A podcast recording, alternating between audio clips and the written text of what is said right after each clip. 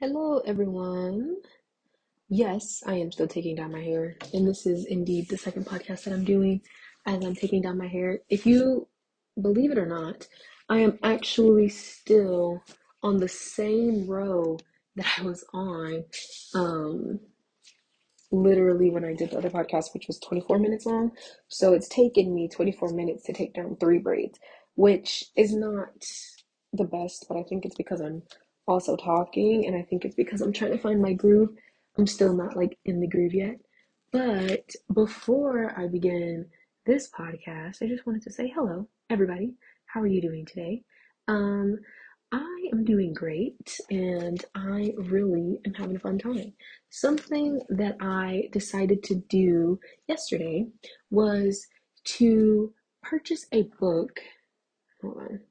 Gotta take a note real quick before I forget.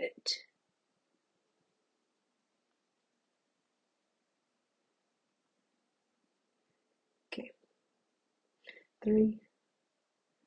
Okay. Okay. Okay. Yeah. Yeah. Okay. Anyway, something that I decided to do this yesterday was I wanted to start reading more adult books, right? Because when you're an educator, you like, you know, are always look on the lookout for children's books, always on the lookout for books, you know, for your kids and for your students. And I love reading children's books because a lot of children's books are really deep and are really good. Like the book Refugee is my all-time favorite book, and it still makes me cry, still makes me like laugh and fall in love every single time. I'm still amazed every time I read it at the actual audacity of the author to create such a wonderful story. Like he had the audacity to literally tie everything in together, and it's so beautiful.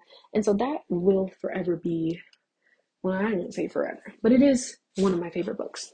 And for me, I really, really, really enjoy reading. That's something that has been a pleasure of mine since I was young. Like reading has been something I enjoy a lot. And so I was like, this summer though, I kind of want to do, I don't know.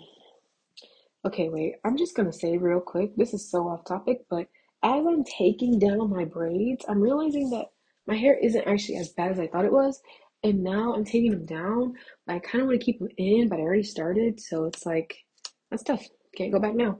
Anywho, um, so, And, be- and believe it or not, that first row that I started on is done now. So we're on to the next.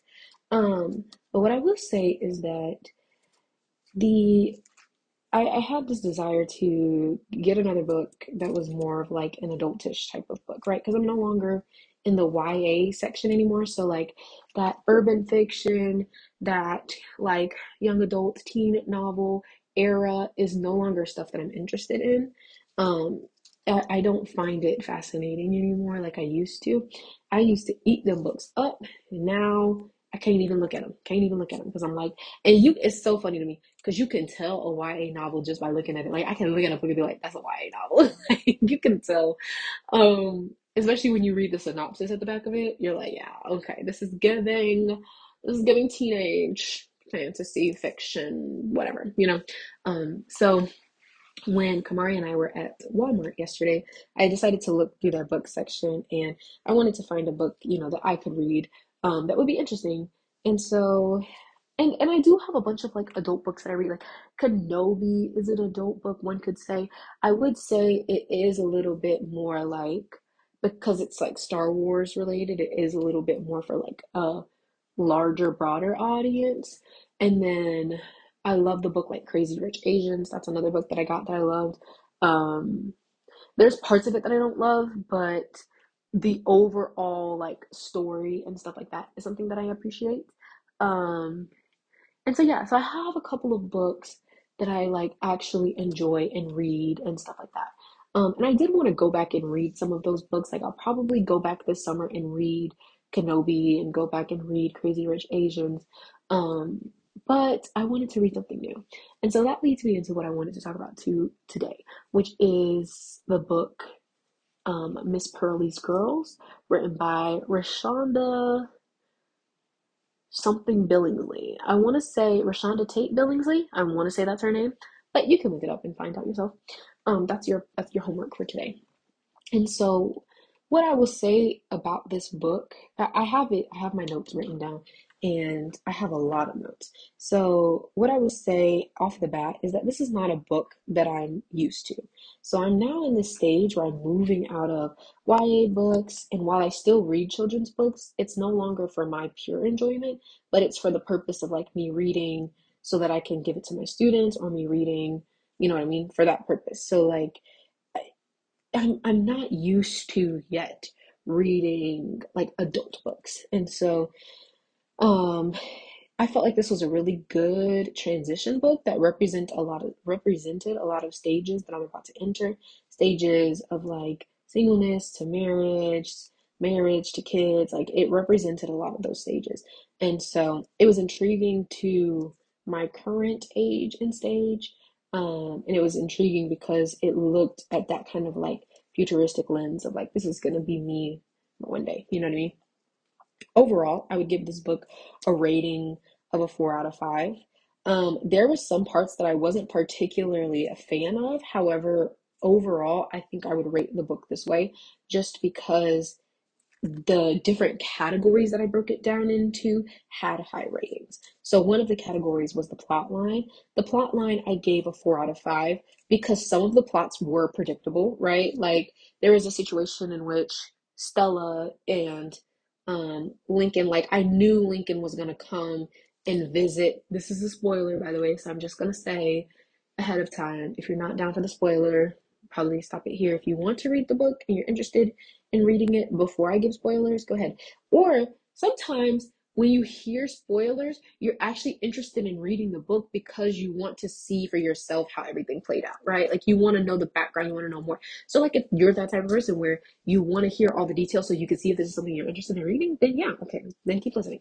Um, but what I will say is it's spoilers. So Um, the plot line, I give a four out of five because some of the plots were predictable. Some of them I was like, we already know. Like when Stella had fallen down at her mama's casket and was crying and stuff like that.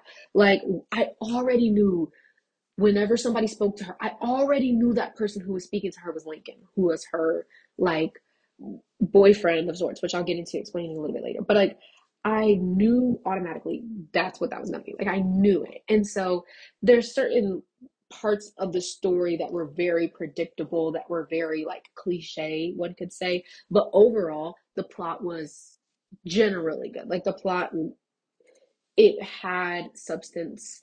It was not lacking in a lot of areas. Um, they, so they were solid.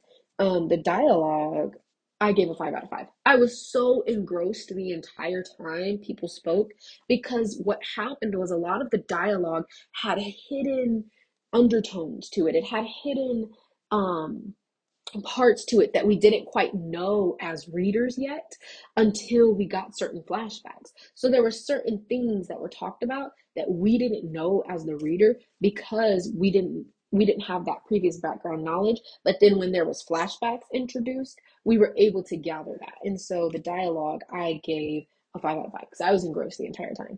Then relatability, I gave a five out of five.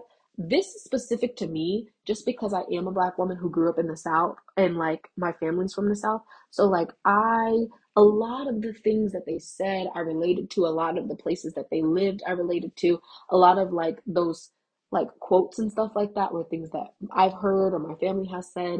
Um, and so I feel like as far as relatability, like how do I feel I relate to this? Or is it easy to, is it so fictional that you can't really relate to it? No, like it definitely is giving realistic fiction of sorts. So that I would say is a five out of five. And then also the organization of the book is, I gave a four out of five. I think that there's certain parts of it that could have been organized differently to keep us on the edge. Like one of the main examples of this is when the secrets were finally being spilled out, you know, between the sisters. Um, I would say that at that point in time, it felt like very rushed. Like it felt like everybody's secrets all came out at one time and now we have to do, and so it felt like the organization of that could have been done a little bit better. But overall, I think it did a great job of keeping me on my toes and keeping me thoroughly engaged throughout the rest of the book. So with that being said, let's dive into a synopsis of what the book was about. The book is basically about these four girls. They are Miss Pearly's girls. Miss Pearly is the mother of four girls, which we later find out is not actually true, but just bear with me for a second. So basically, Miss Pearly Bell has four daughters. She has a daughter named um, Maxine, who's the oldest. She has two twin daughters named Stella, and the girl's name is actually Ella. So I don't know why she would name her child Stella and Ella as twins, but then Ella ended up changing her name to Star. So the twin girls are Stella and Star. And then um, basically she has another quote unquote daughter named Leslie, but we find out later that Leslie wasn't actually the daughter of Miss Pearly, but Leslie was the daughter of the oldest daughter, Maxine. So it technically is Maxine, Stella, and Star are all Miss Pearly's girls, and then Leslie is actually Maxine's daughter, which we'll dive into a little bit later on how that happened. But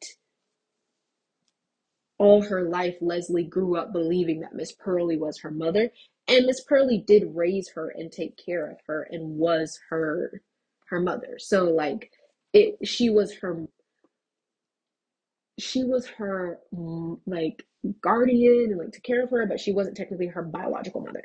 So um basically what happens is all these sisters have pent up trauma, pent up emotions about things, um and so each of them has something that really, you know, bothers them or is something that they struggle with throughout the story. So uh Maxine's thing, and this is the reason why she had uh Leslie, was because she ended up actually being raped by a family member, and her family member was actually her uncle, who was the brother-in-law of her mom. So basically, Miss Pearly's sister, Paula, had a husband named Kitty, and Kitty was the one that ended up raping Maxine.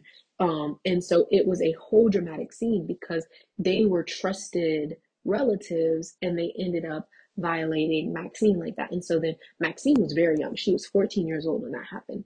And so Leslie, when she came into the world, you know, as a baby, um Maxine actually ended up really despising Leslie, not because of Leslie, but because of what Leslie represented. And so Leslie was the image of and memory of what happened to her as a child.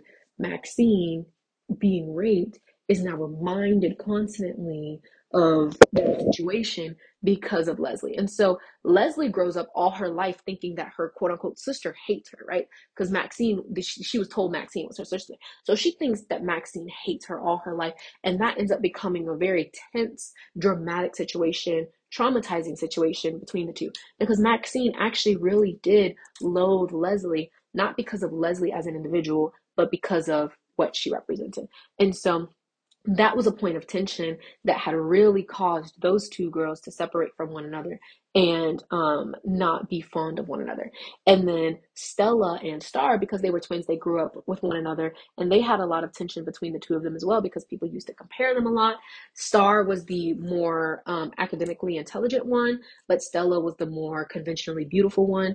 And so Star ended up having a lot of issues regarding her weight, and she ended up like not really um, loving herself. But she actually met a young man named Ty when they were in high school, and he, like, when people were like bullying her and picking on her, he actually defended her. And people used to call her like a bunch of names and stuff like that, call Star a bunch of names. And then when Ty came around, um he actually ended up beating up somebody and beat them up so bad they was in the hospital, had to get fourteen stitches. And and so nobody really messed with Star after that. Like, everybody just kind of let that alone. But they she was still somebody who was a little bit overweight, and so she always compared herself to her sister because she always saw her sister as the conventionally beautiful one. And then her sister always compared herself to Star because Stella wasn't the like smartest out of the two of them. And so then the tension that ended up happening between them two was, you know, the fact that they were constantly compared against one another and all of that stuff like that. But then what's interesting is that Stella actually ended up taking Star's identity and pretending that she was Star in order to go to college at Spelman. And so she ended up forging a rejection letter and basically making Star believe that Star didn't get into Spelman, because most of them applied to the same places. So she made Star believe that she didn't get into Spelman, and she ended up taking her place instead. And so that was basically trickery and deceivery, and that was like one of the lies that Stella had held in that ended up coming out, you know, um, throughout this thing. Then um, Leslie is... Um, Like, as they're getting older, like, one of Leslie's secrets is that, because she's, like, a famed writer, she's got a lot going on for her in life, but she hadn't really talked with her family or talked much about her family to anybody. But um, because she hadn't been, like, really close with her family anymore, she kind of separated from them, especially since the way that Maxine was treating her. She basically ended up, um, like, going out and kind of doing her own thing and, and starting um, her own, you know, books and stuff like that. And so she became a very famed writer. But her secret was that she um, ended up, like, falling in love with and marrying another woman. And so then her secret was basically, like, her sexuality. And so she's, so all of them have different secrets going on. And it's all this, like, drama and trauma within this family unit. They've all separated. They've all gone their own ways and tried to do their own things. But what brings them all back together, and that's where we pick up in this book, is the fact that their mother is about to, to pass away. Their mother's in the hospital. And um she's very sick, and their mother even kept the secret as well, which was the fact that um excuse me I'm sorry I was about to hiccup but the, their mother kept the secret as well, which is the fact that she had stomach cancer. And so all of the sisters literally did not know that all this time she had been, you know, battling stomach cancer until it got really bad and she had passed out on the floor one day. And then Maxine had to rush her to the um, hospital. And then they ended up, that's when they ended up calling everybody and letting them know, hey, this is really bad. She was at stage four stomach cancer. And so that's kind of what brought everybody together. And as they're being brought together, they're bickering and they're fighting. And there's just all this tension. And like I said, the dialogue in this book is really enthralling. And so the dialogue is really where you get to see a lot of tension, where you get to see a lot of clashing between the sisters. And you get to see their individual personality showing through. It is a lot of confusion and a lot of, like, not knowing what one another's really saying, like a lot of misunderstanding between the sisters. And so as their mother passes and stuff like that, they have to reconcile with one another. Their mother's request was that they would, you know, learn to to be together. And so then they ended up sharing their secrets, and upon their mother's request, sharing their secrets. And they ended up, like, finding out and basically bringing to the light all of the things that were going on. And so there's different flashbacks throughout. There's different things that explain what was going on. And so we as readers now finally fully understand in detail why the sisters feel this way about one another and why they are all so, because they all gen- genuinely loathed one another. They, they're, because there was so much misunderstanding and there are so many secrets being kept that they did not appreciate one another. And so their mother passing away or or being on her deathbed is what really brought them together and caused them to reconcile with that. And so then we see that kind of developing over time. And then at the end, they ended up reconciling and being closer with one another, making better decisions, you know, toward the future, and um, ended up actually loving one another, which is really nice to see. So it was a really good ending of the book. And so now, after kind of giving that synopsis, I want to dive into a character analysis. The first character that we're introduced to is Mama Pearly, which is their mother, and we're introduced to Maxine. But another character that we're introduced to in the beginning is a young man named Petey. And so from Petey we get this character of hardworking, he's he's mowing their lawn, and he ends up finding out that he's gonna get whatever Uh, Mama Pearly was cooking. Mama Pearly was cooking something that smelled really delicious. This was right before she had passed out, but um, she was cooking something that smelled really delicious, and he was asking if he could get a plate. When she, when he found out he could get a plate, he put in overtime mowing that lawn so he could make sure he really earned it and finished all of that before, you know, dinner time.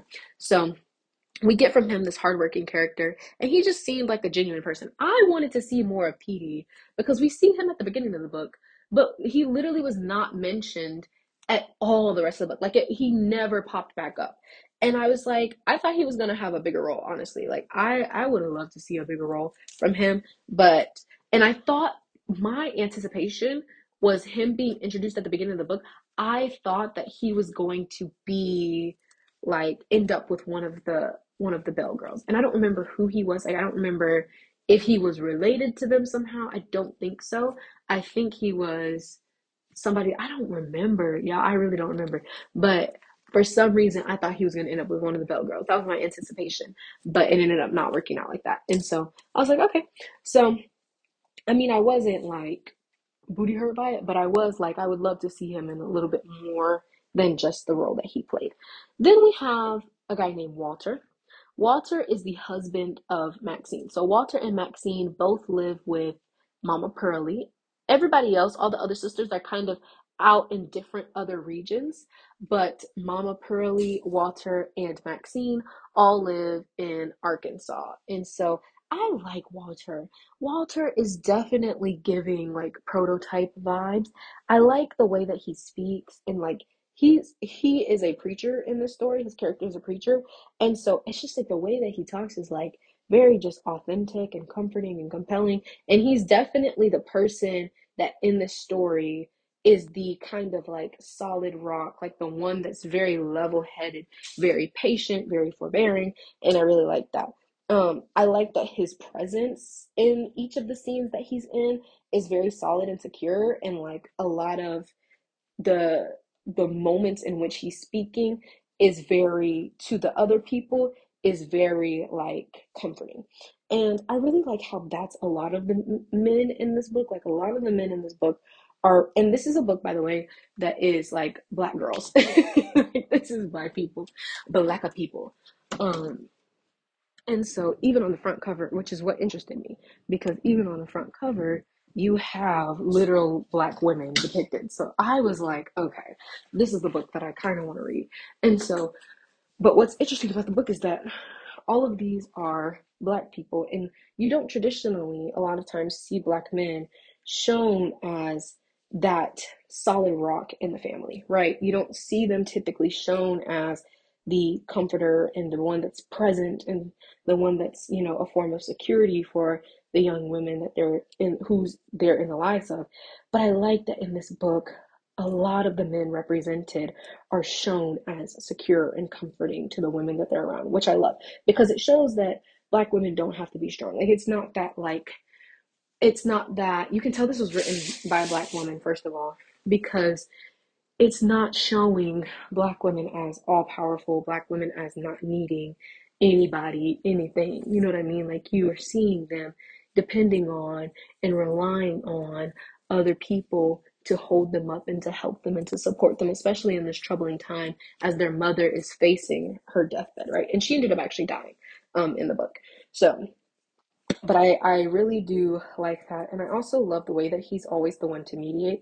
Like, he's the one that tries to bring peace and respect and reason between the sisters. He's just a very level-headed person, and he's very eloquent in communicating. Like, every time he spoke, it was very, like, his words were very tapered, and he wasn't very um, irrational, which I like. And then one of my favorite, some of my favorite quotes from the book. So on page twenty-two, let me run over there to that.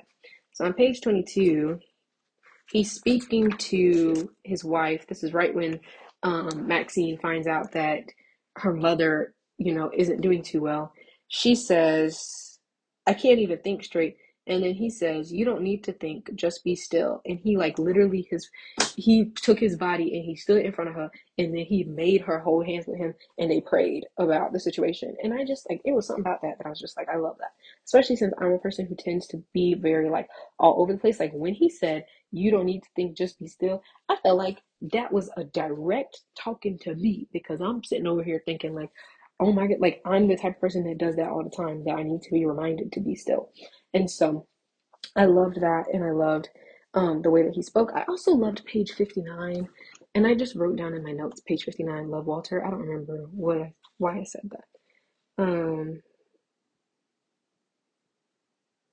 mm, oh, this is my favorite part. Okay. So he asks her, he says, She's like over here ranting. Maxine is ranting about her sisters. And he says, would you stop? Um, and then he says, I know you're stressed, but I want you to calm down and know that I got you. You're strong, but I got you. And we'll get through this together, okay? And I just like, I love that. I love that. And he's always the type of person to be asking further questions and like stuff like that, like inquiring before he makes assumptions, which is really cool. And that's the type of person I, I strive to be too, and I want to be like that, is before I make an assumption about people or about situations, I'm going to start asking better questions. You know what I mean? And so I just, Walter is such a solid character in this book, and I love him. All right. So I'm kind of going through the like side characters before I dive deeper into the actual main characters, which are the sisters. So that's why I'm kind of like going around and like talking about all the people. So the next person on the list is Ty. Ty is the husband of Star, and Ty was the one who like in high school defended Star and like stood up for her when she was getting bullied about her weight. And so since then they kind of like had fallen in love, and it was really interesting to me, like the way that they described how they fell in love. It was really cool, and so I would encourage you to read that, because I don't remember quite exactly how it happened, but like the way she wrote it, she was like something something something happened, and that's when Ty fell in love with Star. And then she goes on further, and then she's like something something something happened, and that's when Star fell in love with Ty. And then it's just like, it's so simple and it's so basic, but like you can tell that they really had a strong connection because of the way that he treated her, and because of the way that um, she depended on him. And so it's just really cool. Like I don't, I don't remember, recall the specifics of it, but it was just really good. Once again, he's portrayed as a very comforting and protecting and secure place for his wife. It was nice to see how content him and Star were together with their five kids. Like they really weren't trying to do the most. He wasn't super rich, you know. He was literally jumping from job to job, side hustle to side hustle, trying to sell and get things, and like Star was completely content with that and content with him um you know doing that, and they had those five kids and stuff like that.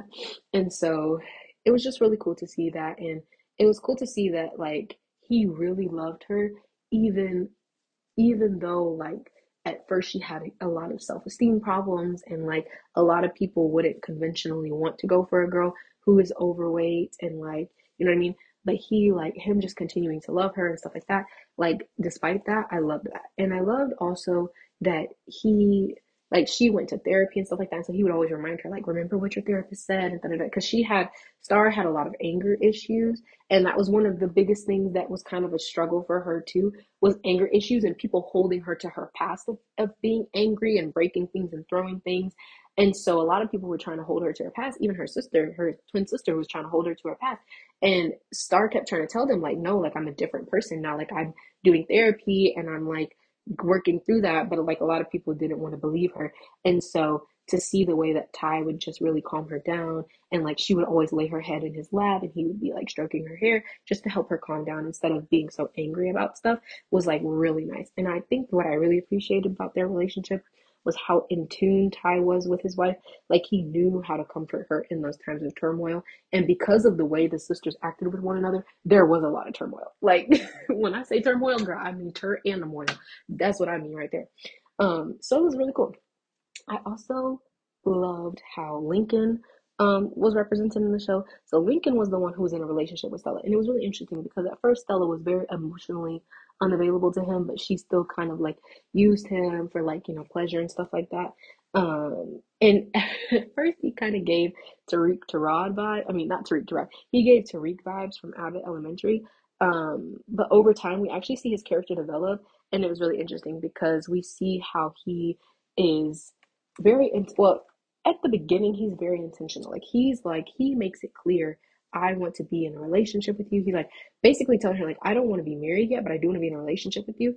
And she's kind of like, I don't want a relationship. I don't want marriage. I don't want nothing. Right. But she still wants him to be there, but then she doesn't want a relationship. So then she's kind of just like leading him on and like carrying on like that. And then she doesn't really trust him that much.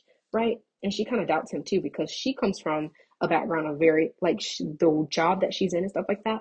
She actually is like a contractor for the um Atlanta Falcons, which is a football team, which was also a way that I connected to the book, because I was like, I know these things, like I know the Atlanta Falcons, I heard of them, I know them, you know what I mean? So she was talking about that, and she was talking about how um she was like very financially stable and stuff like that, but then she didn't want to be in a relationship with him because he wasn't financially stable. He was trying to get his catering business up, but like it wasn't really working out. And then he was trying to get his acting. He was trying to do acting and certain things. And then, and so then she's listening to the advice of her friend. And her friend's like, girl, don't be with him. Like, he don't know really what he's doing. And then she's kind of doubting that. And so it's just this whole thing of like him not actually making the money that she wants him to make.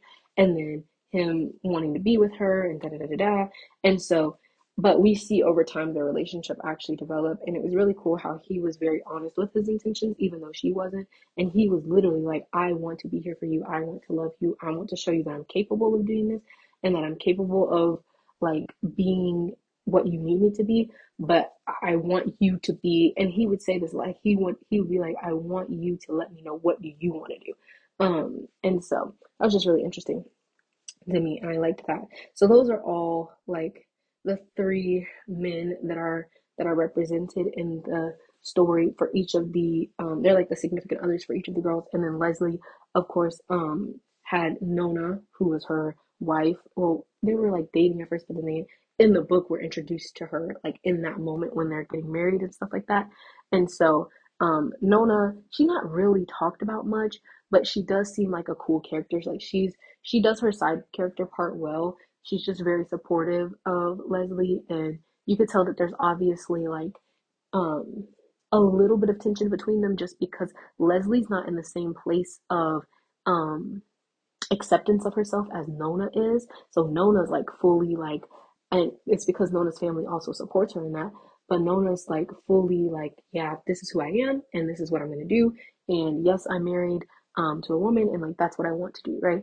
And then Leslie's kind of like, she wants that, but then also she's not like fully acceptant of that. And so then Nona is just kind of patient with her and bearing through that. So we see all of these side characters just playing their role really well. But I really love how the young men are represented in this story, because we don't see that a lot from black um stories that involve black men.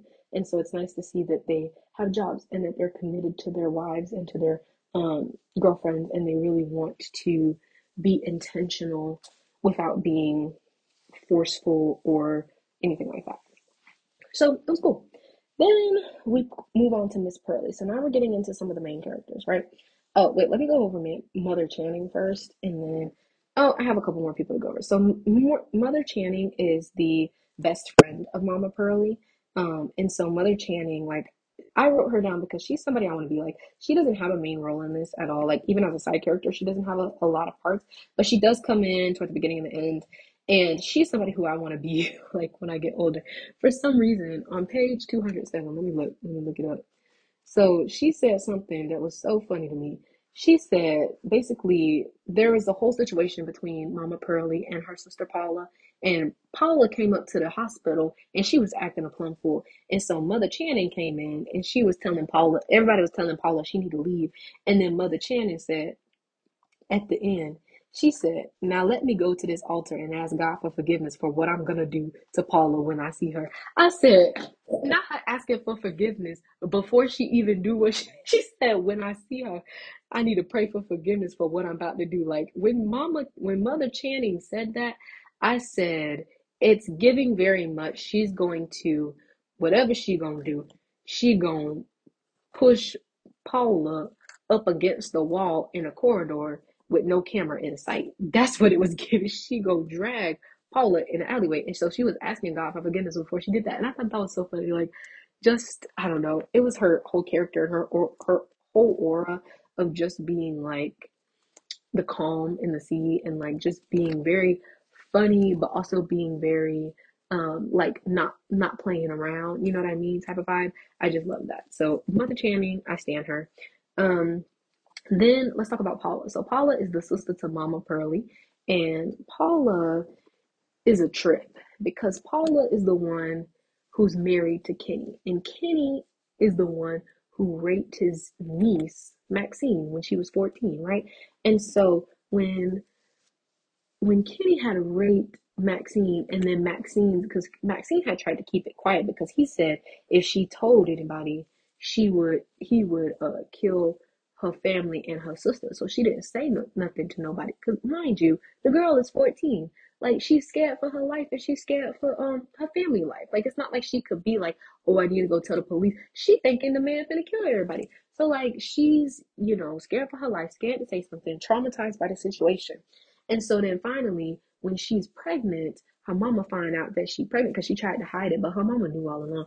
And so her mama ended up finding out when she had gotten out of the bathtub one day. Her mama had walked in and she saw, you know, her pregnant belly. And so then she asked what happened. And that's when Maxine had told her everything. And so then Mama Pearly had went, and this is this is why I love Mama Pearly. And I'm going to talk a little bit more about her later. But why I love her is because she went up to Paula and Kenny's house and she brought a shotgun. That woman shot Kenny. She was about to shoot him in the head, but and she thought she shot him in the thigh instead.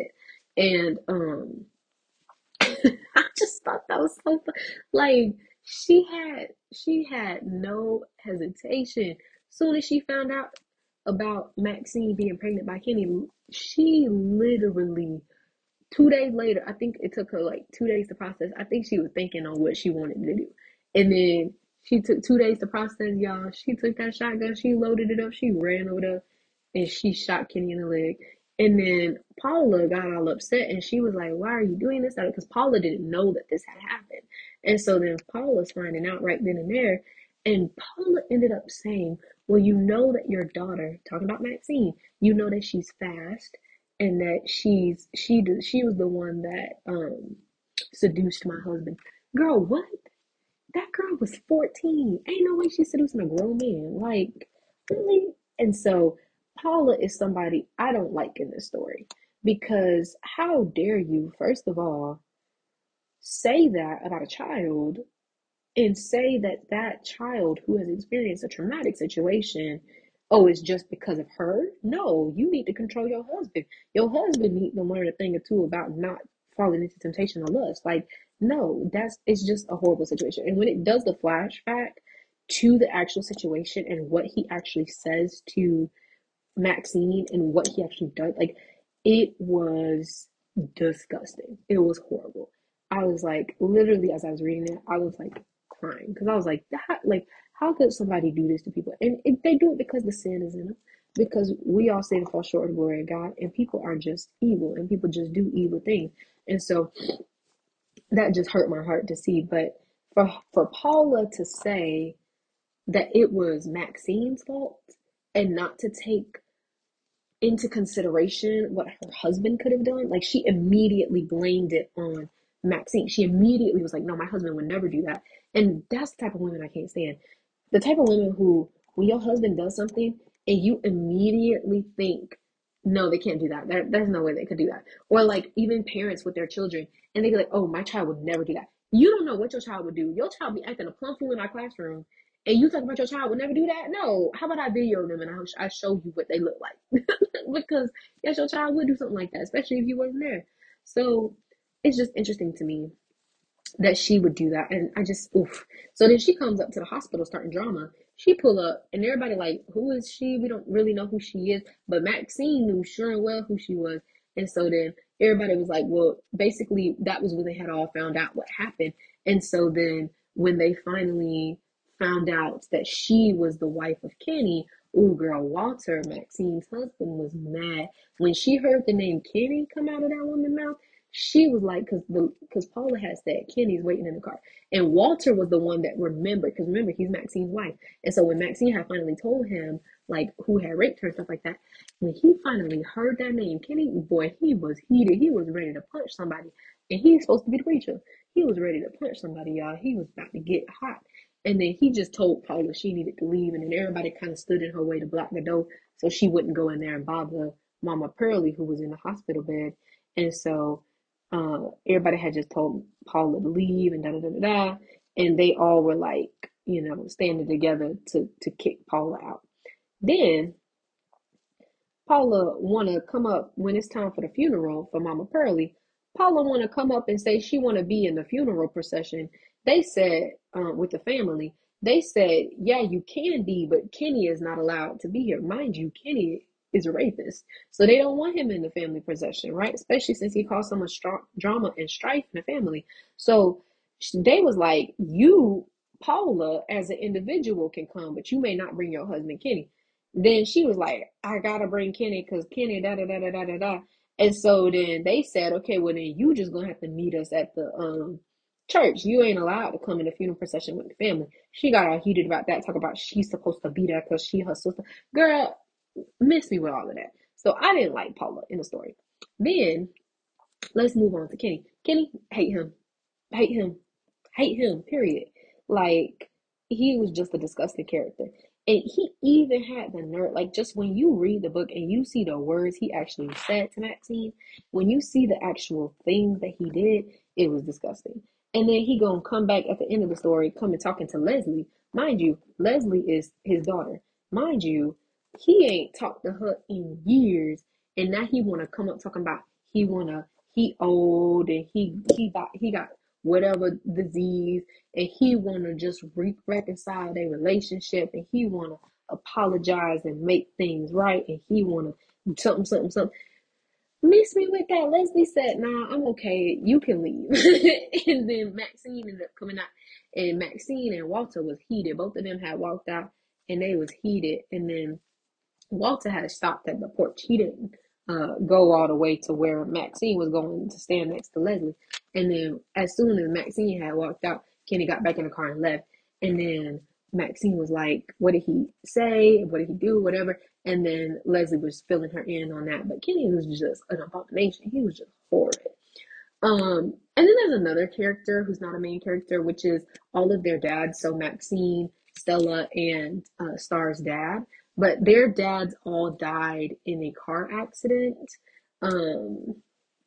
They all died in the car. He car he died in a car accident because he was a truck driver, and it was something that really hurt their family. So we didn't see him much, but you could tell from the way that they described him that he was a good man, and that, you know, like a lot of the other men who are represented, minus Kenny, um, that he was just somebody who was like good for the family. So, anywho, that is a rundown of all of the side characters or characters that didn't really play a large part. Now on to the main characters. So we have the main character, Miss Pearly. Miss Pearly is just like my mama. Like, she reminds me so much of my mama. She is the typical Southern mama, typical Southern grandmama, where she is always cooking. She is always doing a lot for everybody, working herself to the bone. She cooking big pots and pans of stuff. Um, and I love her. But one of the things I thought was so funny was when she went up and shot Uncle Kenny. Um, that was, I felt like that was something my mama would do. Like, my mama is not afraid to do stuff like that. And if she had a shotgun and some situation like that happened, oh boy, she probably wouldn't have shot him in the leg. She would have shot him in the head, girl. She would have been, she would have done it. She would have jumped on him. And so it just, Miss Pearly gives very much old Southern mama, old Southern grandmama vibes. That's the vibe that she gets. And all of these people are like in their like thirties and forties at this point in the story. So it's a lot of flashbacks to their childhood, and it's a lot of that, but like, they're all like thirty and forty in this. And then Miss Pearly, Mama Pearly is like, um, I don't know, how old is she? Probably like sixty, seventy in this, I think. I don't know. Um, Maxine was another main character. She was one of the sisters. She was the older sister. My first speculation was that Maxine was tired of having to watch, because I was wondering, why did she get so angry with Leslie? And that was a question that was happening a lot throughout the story. It was like, why was she so angry with Leslie in particular? Like, she was very bossy with Stella and Star, but she was very angry with Leslie.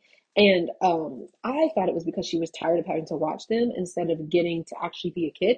But the truth of it was that she despised it because it was a haunting memory. Like, it was traumatizing for her to have a kid after being raped, which is why I cannot get behind people who are so against abortions when people face this daily, where they have faced a traumatizing situation, and that is why they're pregnant. And then to have a child now who is also traumatized for the rest of their life because their their mother or their like their mother basically hates them because of that memory that they have of whoever raped them. Like, that, I cannot get behind people who hate abortions so much that they can't even consider this other perspective of why people get abortions, right?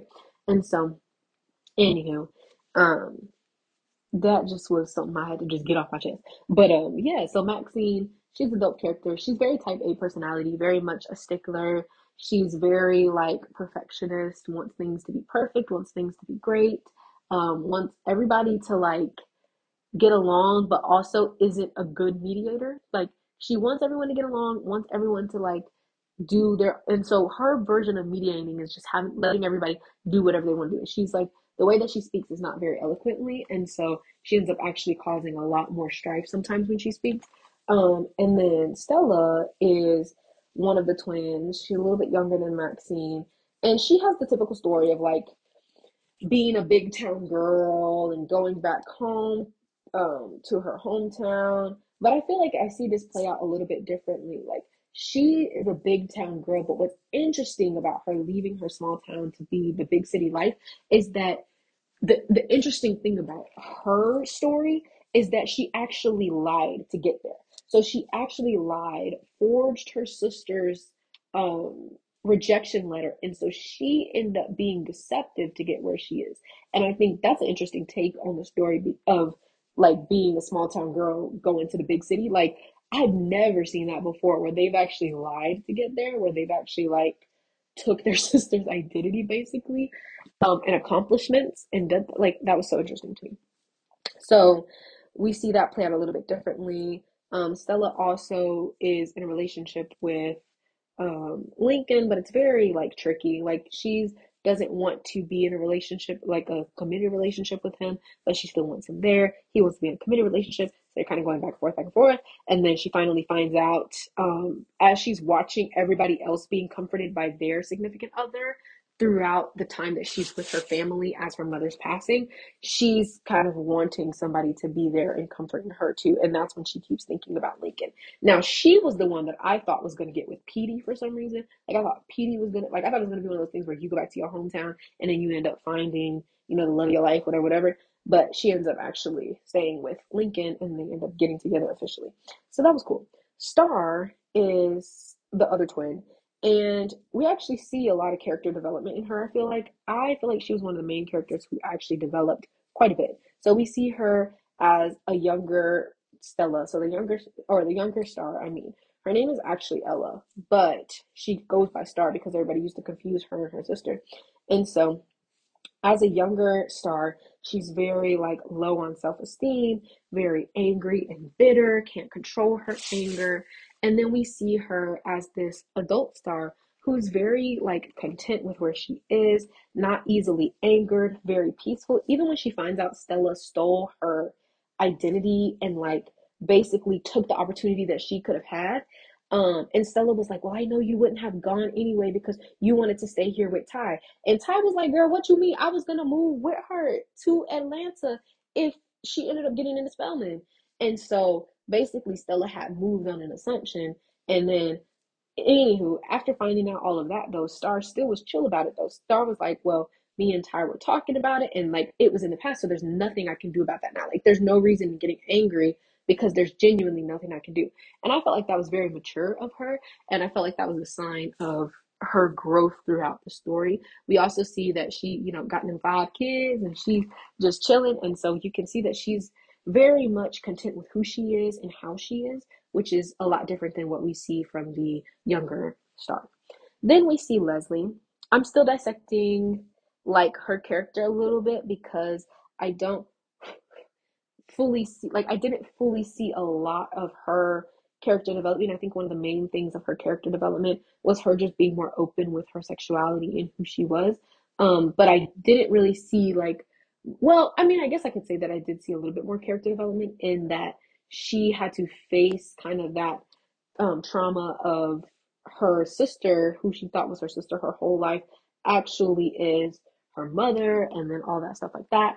Her mother, who she thought was all her whole life, is actually her grandmother, and so she's having to face all of that. And it's just like, um, for, but the thing I did not really like about her character, and, and this is something that I will say, I see it everybody, but I saw it more so here, is that everybody was comforting to, comforted by their significant others, but I think it's because her significant other was a um, therapist by trade. Like, her significant other was actually a therapist. I felt like sometimes it ended up being a little bit one-sided of like her just running to her as like a fit, like, because she literally was like, yeah, she started out as my friend, she's been my therapist, and now she's my wife. And it's like, okay, you know what I mean? Like, that was kind of how like they described the progression of their relationship. And I was like, okay. But for me, I feel like sometimes with the therapy part of it, like, it just feels like sometimes one-sided. It, but I don't think it was one-sided in a relationship. And so I think that's just my perception of it at times. There were certain parts in it where it felt like, is she like actually relying on her as a significant other, or is she relying on her like like a therapist, right? Um, but I think you could say that about any of the people. So, I mean, I'm still dissecting that. But ultimately, I feel like just the interesting plot twist within Leslie's character was the fact that she was facing, and, and this is one of the topics that I want to get into too, is throughout the story, it talks a lot about colorism. And Leslie was one of the main characters who faced a lot of colorism, mainly because she was darker skinned. And the reason why she was darker skinned, mind you, is because, you know, she, she was the child of, of um, Kenny, and Kenny was a darker skinned man. And so she ended up getting a lot of hate because her siblings all did not match her same complexion. And so everybody in her family, Star, Stella, you know, Maxine, all that stuff like that, they did not have her same complexion. She was very dark skinned. And then Mama Pearly used to tell her all the time, like, you are the most beautiful out of all of us because you, of your rich complexion, et cetera, et cetera. But what was interesting was that she ended up actually getting a lot of hate for the color of her skin. You know, people would always be like, oh, you're pretty for a dark skinned girl, da da da da. But also Maxine used to really be mean to her and really chastise her for the color of her skin.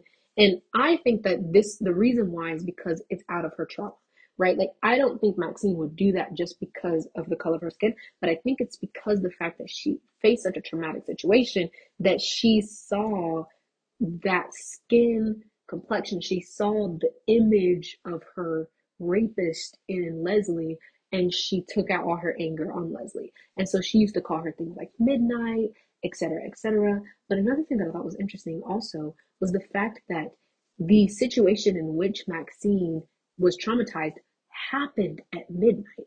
So it's like some of it has an underlying symbolic type of terminology, you could say. And so I just thought that that was really interesting. So she faces all her life this issue of colorism and complexion and like not really being content in her skin, et cetera, et cetera. Maxine wanted to do certain things to try to lighten her skin, but we see that a lot of the reason, now there is some reason behind it just of people being mean, but a lot of the reason why she faced so much colorism too was because of Maxine's trauma. And so some like topics that this book covers, it talks about weight issues and self-esteem, the impact of fat jokes. Like, I'm a person who, when I, and I described this in when I was talking about my core values that I value, like, I love humor, but I do not like humor that is playing on other people's insecurities, but also is playing on other people's physical attributes. And so we see a lot of people making fat jokes about Star and how that impacts her. We see the impact of your words and language and what you call people, especially when it relates to colorism, um, saying things like, oh, you're pretty for a dark-skinned girl, or saying things like calling her midnight, calling her blackie, et cetera, like that. That all is talked about here. So the book talks about weight issues and colorism. Book also talks about the effects of rape. It talks about family dysfunction and trauma. It talks about communication with family and family counseling, which was a big thing that I saw arise in this book, was the importance of family counseling, the importance of therapy for individuals and for the collective family. Um, and I also saw the importance of like working through your own trauma and also processing how you might have traumatized others. And so I think that those are all very key points that happened and things that just are interesting topics that it talks about. And it doesn't talk about it in a way of like trying to be very, you know how some books are like trying to be so aware, like it's like, okay, calm down. Like, this is not supposed to be a um, documentary on all of these different issues, but it does talk about and address those certain issues through the characters' struggles and characters' successes. So that was really interesting. Um, we also see character development. Um, we see Star extending grace as a sign of her growth on page thirteen. We see her actually extending grace towards Stella instead of getting angry about it, which I thought was a very uh, key point in the book. We also see Maxine suggesting that they rest, which was interesting because at the beginning of the book, when she first finds out that her mother's in the hospital, she is all over the place. She doesn't want to leave. She doesn't want to rest. The doctor and Walter literally had to force her out of the hospital. And so then it was interesting to see that on page two hundred fourteen, she is now, like this is toward the end of the book, she is now actually requesting that all of the sisters go home and rest. Like she's like, hey, let's all go home and rest. But right before they actually do that, the doctor comes back out. So they didn't do that. But it was interesting that she was thinking about suggesting that when she was the main one who wasn't resting at the beginning. And then we also see Stella's character development with Lincoln and how over time she actually becomes more emotionally um, available for him. And then they end up actually having a really good relationship and a really good moment at the end of the story. Um, I think that some of the connections that I had to the book, it had a lot of places that I'm familiar with. Um, Leslie and Nona lived in Houston. They talk a lot about like where they, when they were driving, they talked about Shreveport, which is in Louisiana. They talked about passing through Monroe, which is in Louisiana. All of the family lives in Arkansas. Like that's where Mama Pearly lived and Maxine and Walter. Um, what's her name? Stella and Lincoln both lived in Atlanta. And then I forgot where, I forgot where Star and Ty lived, but it was just like, it, it was a lot of places that I've heard of before and that I've actually lived in. I was born in Monroe, Louisiana. So like when I saw that, I was like, yo, what's up? Like we literally had a lot of connections to that. So it was definitely like, you could tell these were, this was written by somebody who actually knows a thing or two about the South. Um, also the food that they talked about, like literally was talking about how, what they were having for dinner one day. And it talked about the macaroni and cheese and the collard greens and the um, fried chicken. And then at one point, um, one of the deacons from the church came over to fry them some catfish. I was like, girl, this sounds like what my mama made, like literally. So it's just such a cool, I love reading books that connect to the life that I know. And so it was cool to see that because I've never really read a bunch of books that do that. And especially when I read books about Black people, it's like, sometimes I can't actually relate to it because it's talking about this experience of, you know, people who live in New York and in Harlem and in a lot of urban cities. I'm not really familiar with a lot of that. Like that's not my story. And so when I'm reading about these country girls, you know what I'm saying? I can relate a little, a little bit more to that, even though I'm not myself like very country, but my family, we like know of it. So anyway, um, another thing that I thought was cool was on page two hundred thirty-eight, they were sharing a memory about how um, Mama Pearly used to cut the heads of chickens and they would laugh when the chicken, you know, rest of the chicken body was running around and squirming around, and um, and how Leslie was kind of traumatized the first time she saw that happen, but everybody else was laughing. And I thought that was funny because my mom talks about that all the time, about how like when she was younger, her grandma used to cut the heads off of the chickens, and like they would have to hold the chicken down while she cut the head off, and then they would all laugh and think it was really funny when this chicken was squirming around. And you know, you do that when you're kids, like you think it's funny and stuff like that. Um, but it was so funny about how she, like my mom has that distinct memory and how that memory was like reflected in this book. And then also, I thought it was very nice. This is a connection that I have to the book. I thought it was very nice to see Black women actually being loved for and cared by their significant others. And like you see them being genuinely supported, them being applauded, them being um, just feeling safe and secure. And I've got that vibe a lot from this book, which I loved. It gave me an image of what I want my relationship with my significant other to be like, and I thought that was sweet. Another thing that I liked was page two hundred forty-six. It actually hits on a key point about um, relationships and the importance of them. So it says, boo, boo, boo, boo, boo. She says, it says, Stella, this is when Lincoln, when she finds out that she actually really loved Lincoln.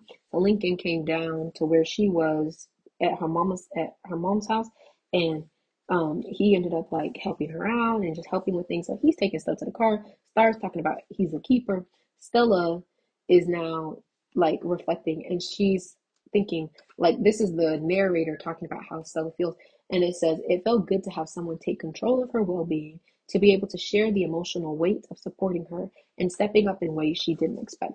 I liked that phrase, control of her well-being, and be able to share the emotional weight of supporting her. Like, I thought that was a really good way of phrasing what it's like to be in any relationship, whether it's family, friends, significant other, to have someone to share in that emotional weight with, I think is really important. So I liked that key point on the benefit of relationships. I also liked page two forty-seven when it said the quote, your roots determine how you sprout. I thought that was important because it's so true.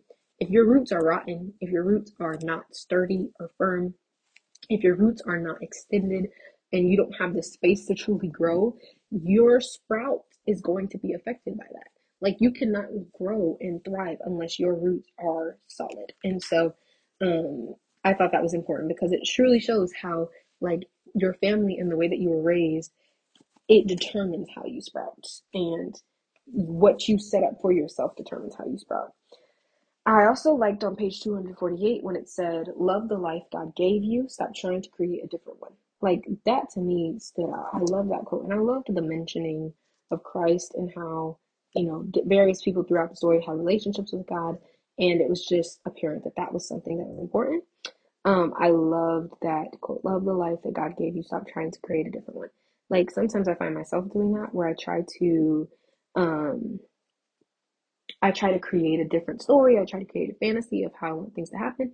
And it's like, just love what God has already given you and stop trying to create this. You're not the writer. Babes, you're not the writer. You're not the director. Stop trying to direct this movie. Stop trying to take control. Stop trying to write in what you want to say. You should simply enjoy the love, the life that God has given you. Stop trying to create a different one.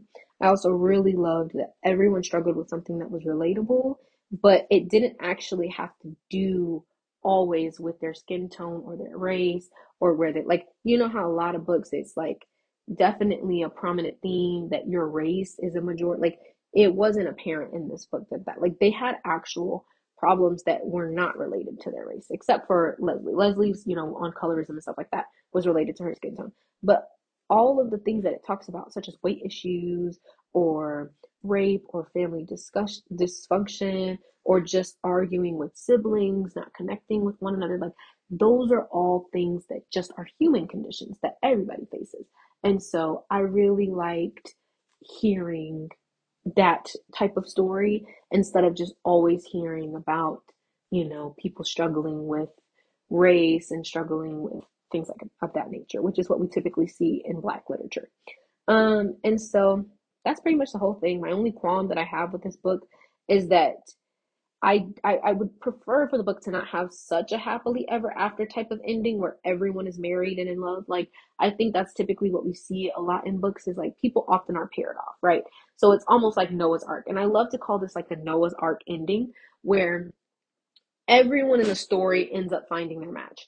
And we all love that because we all innately have this deep desire to find our match. But I think sometimes it gets played out because it almost makes it seem like in order for it to be a happy ending, everyone has to get paired off. And so that Noah's Ark type of ending where everyone finds their match and it's two by two getting on the boat, it's like, it's getting kind of old for me and I'm kind of over it. I want to see a different type of ending. And so um, basically at the end, everybody has a pair, Maxine and Walter, Leslie and Nona. Um, what's it called? Star and Ty. I mean, Star and Ty and Maxine and Walter was already a thing throughout. Like, we already knew that. But then Leslie and Nona, and then um, Stella and, and Lincoln, like, everybody is matched up at the end of the book. And so it's great. And that's a great thing to have, but it just makes it seem like you can only be happy when you're married or when you are in a relationship. And I don't really subscribe to that. I think there's a different type of happiness that you experience when you're in marriage, and it's great. And I think it's a different type of happiness that you experience when you're in a relationship, and that's wonderful. But that's not the only way to be happy. And it makes it seem almost as if to tie a final bow, final bow on everything, you have to get married and you have to do that because that's what's gonna make you happy. But it was a really good book, and it must have been a really good book because, y'all, I finished it in a day. Like, I literally got it yesterday and I finished it last night. And I stayed up, I think I stayed up to like twelve reading it, but like, I mean, that's nothing, especially since like I'm, I've got all the free time in the world now. Um, but like, I loved it. It was a really good book, had a really good theme, really good showing of family and the importance of communicating and the importance of working through your own individual traumas and reflecting. Um, and I just loved hearing the different dynamics in the story. And I feel like a lot of voices were represented. I feel like a lot of people were represented. And I think it just gave what it needed to give. Anywho, that's my analysis on the book, Miss Pearly's Girls by ReShonda Tate Billingsley. Hope you enjoy and are encouraged now to actually read the book. See y'all soon. Bye-bye.